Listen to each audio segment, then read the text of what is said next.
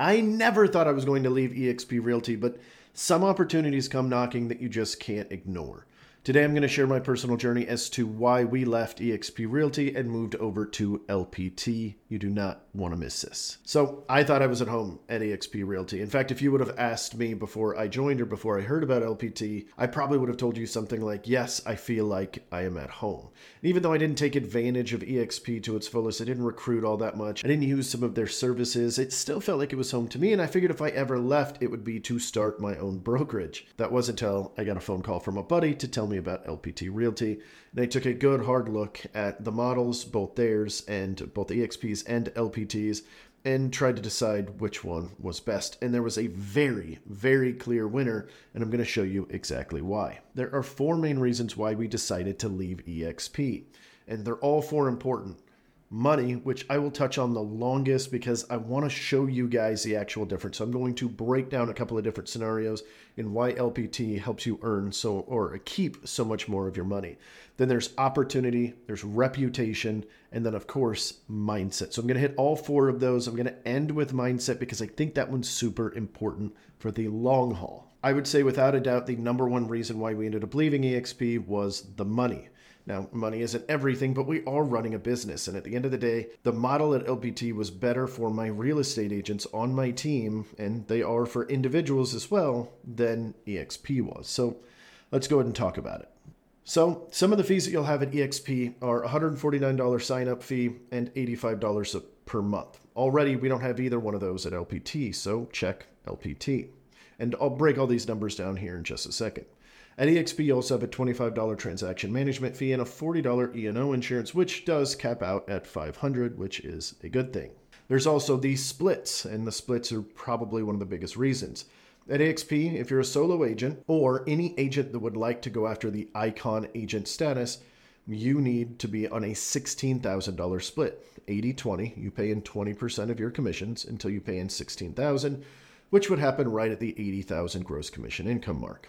And if you are on a team and you're not going after Icon, then you can knock that down to $8,000. And if you're on a mega icon team, you can knock that down to 4,000. These are all parts of the reason why we ended up going from a big box brokerage, it takes a percentage all the time to EXP. These are all good things, but they're not the best because there are better models out there now. So let's go ahead and break down what it would look like at 10 transactions and then again at 20 transactions, just so you can see a couple of examples of why the route that we decided to go is a little bit better for my real estate agents.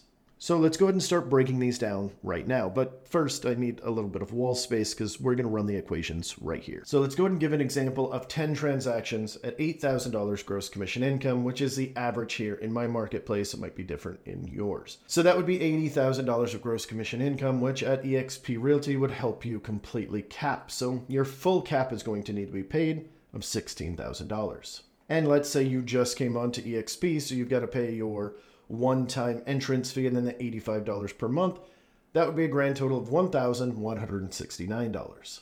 Then you've got a $25 per transaction fee. You've got 10 transactions, you've got $250 there. You also have errors and omission insurance, which is $40 per transaction, which would be 400. Now, of course, this one caps out at 500, but uh, we only did 10 transactions, so we're not quite there yet. So that would be a grand total of $80,000 worth of GCI. And forgive me, I've got to look away from my notes. That would be $17,819 that you would have paid in in fees and commission splits for a take home pay of $62,181 given this scenario. And then, of course, you've got to pay for taxes. This is the equivalent of a 22% split. So let's go and run the numbers exactly from LPT. So that same $80,000 gross commission income, if you are on the business builder plan, which is one of the two options, you have the option to do 20% of your commission to the uh, brokerage until you pay in 15000 or you can do the business builder plan which is $500 per transaction until you cap at $5000 total. So in this case you would be completely capping out you'd be giving $500 per transaction for 10 transactions for a grand total of $5000 Then you have a one-time E&O insurance of $500 that is paid on your first transaction and then it covers you for the entire year. So you have a grand total of $5,500 paid in. There's no additional fees, there's no monthly costs, there's nothing else you really need to consider, unless, of course, you're buying something for your business, but that's not part of this conversation. And of course, at LPT Realty, you earn stock no matter what you're doing. So on your first transaction, your third transaction, your 15th, and your 35th transaction, you would earn stock awards. It doesn't matter which plan you're on. So in this case, you would also earn two stock awards, the one for one transaction and the one for three transactions so you'd now also have 200 shares of stock. So, $80,000 gross commission starting point, you would be taking home $74,500 plus 200 shares of stock. This is the equivalent of 7% versus the 22% we just looked at with EXP. So, only paying out 7% at 10 transactions. Now, there are a lot of agents selling more than 10 properties. So, we're going to give one more example of 20 properties just to show you that the fees at EXP start to really stack up and they don't really go away. So it's not as good of a feeling of 100% model as we were originally led to believe. At least that was my take on it. Now, let's go ahead and go to 20 transactions at EXP. This would be a grand total of $160,000 of gross commission income at the $8,000 per transaction you'd still pay in your $16,000 cap and you'd still have the $1,169. That's the entrance fee and the $85 per month that you pay in. Those aren't going to change. Now you had 20 transactions, so the transaction review fee is $25 per. So now you're paying $500 for that. But luckily your E&O insurance is now capped out at around your 12th and a half deal, give or take. So mm, you only paid 500 for that. But here's where EXP starts to really nickel and dime a little bit. Now they're starting to charge the agent $250 per transaction after they are capped, all the way until they hit icon status. Now, this is great. Once you hit icon status, it does drop, but that's less than 2% of the company. So you have a $250 fee paid by you for every transaction after the 10th until you hit icon. So in this scenario, you would be paying that 10 times, which would be $2,500. So the full breakdown is $160,000 of gross commission income minus $20,669 would leave you with a take home pay of $139,331. Now, of course, you've still got to pay taxes on this, and this is the equivalent to a 13% realistic split. So take the same thing over to the business builder plan at LPT. You've got $160,000 of gross commission income. You're paying $5,000 because that's where it caps. That's your commission splits and fees and then you've got the one-time E&O insurance of $500. Now, the big difference between this one and the one at 10 transaction is you've now earned your third badge. The third badge for stock awards. So now you've earned 100 for the first one, 100 for the second one, and then your 15 sale badge is now 1,000 shares. So you now have 1,200 shares in this scenario. So $160,000 minus 5,500 is $154,500 of take-home pay plus 1,200 shares of stock. Not including the stock, this would be essentially a 3.5% realistic split. And I know what you're thinking. Eh, that's not that big of a difference. It's 15,000 bucks. That's over a $1,000 a month. I know a ridiculous amount of agents that could do a lot with a thousand extra dollars per month. So on a base level from the sales point, from the money standpoint for my agents, this was definitely a better solution. And this isn't even including the $1,200 worth of stock, which, if it went to $10 per se, that would be $12,000 in stock that you would have earned at 20 sales per year. That, well, quite frankly, exceeds the amount of money that you have put into the company. You are making more. You were getting paid to be here at that point. So that was one of the big deciding factors for us when we swapped over, our average sale per agent was 21. So you can see how this makes a big difference. When I've got 10 agents, each selling 20 properties, making a $15,000 difference to each of them, then by going to LPT, We've given them a $15,000 raise for every single person. And even though $15,000 might not seem like a lot, if you put it back into your business, that $15,000 could turn into 45 pretty easily. And those are using very conservative numbers. Okay, okay, so money was just the first one, but let's go ahead and move the camera back. One second. I spent a little more time on that than I originally planned, but I think it's really important for you guys to actually see the difference in the numbers. But that was only one part of the equation. We have three others we need to talk about. The first of those three is reputation. So, reputation is super important. And where this made it a little bit difficult for me is because they put so much emphasis at EXP on the recruiting side of things. that it made some things a little bit more difficult, such as if I was calling to find out about a property or just a general inquiry for another agent or one of their listings or something like that, sometimes, it wasn't all the time, about 10 to 20% of the time, they would assume that I am recruiting them. I could hear their tonality and their voice change on the phone, and I've been doing this for quite a while. I've sold about a thousand homes already, so I know phone prospecting. I know what it sounds like when the prospect changes their tonality, and they weren't even a prospect. I was just trying to find out information. And this would happen more often than I'd like to admit. And then to make it even worse, when I'm trying to recruit for the team and I actually do have an agenda, they have that extra wall that I've got to get past. This isn't the end of the world, it's part of doing business, but one little extra wall is still just an extra little thing to go, ugh, you know, it's just kind of frustrating. Now, this sort of reputation isn't a deal killer for me, but it's just one extra nail in the coffin, if you will. It just makes things a little bit harder. I know at the current company I'm at, at LPT Realty, because they have a model where you can benefit by bringing agents inside, that we may eventually have that kind of connotation around us at some point. Although I'm not seeing that yet, and I'm very thankful for that. Number three on our list is opportunity. I think opportunity is very, very important, and I felt like we weren't getting that at EXP anymore. If so many people had been inside of the company, and I don't see it growing too much more. I mean, it's still growing. Let's don't you know chew me up in the comment section or anything, but I just don't see it being this massive Goliath. Maybe I'm wrong, but the point of it is a lot of people have already tried EXP. They liked it or they didn't, and then they left. So that opportunity was a little bit lower. And then also the opportunity for revenue share and stock options were a little bit more limited than they are where we're at now.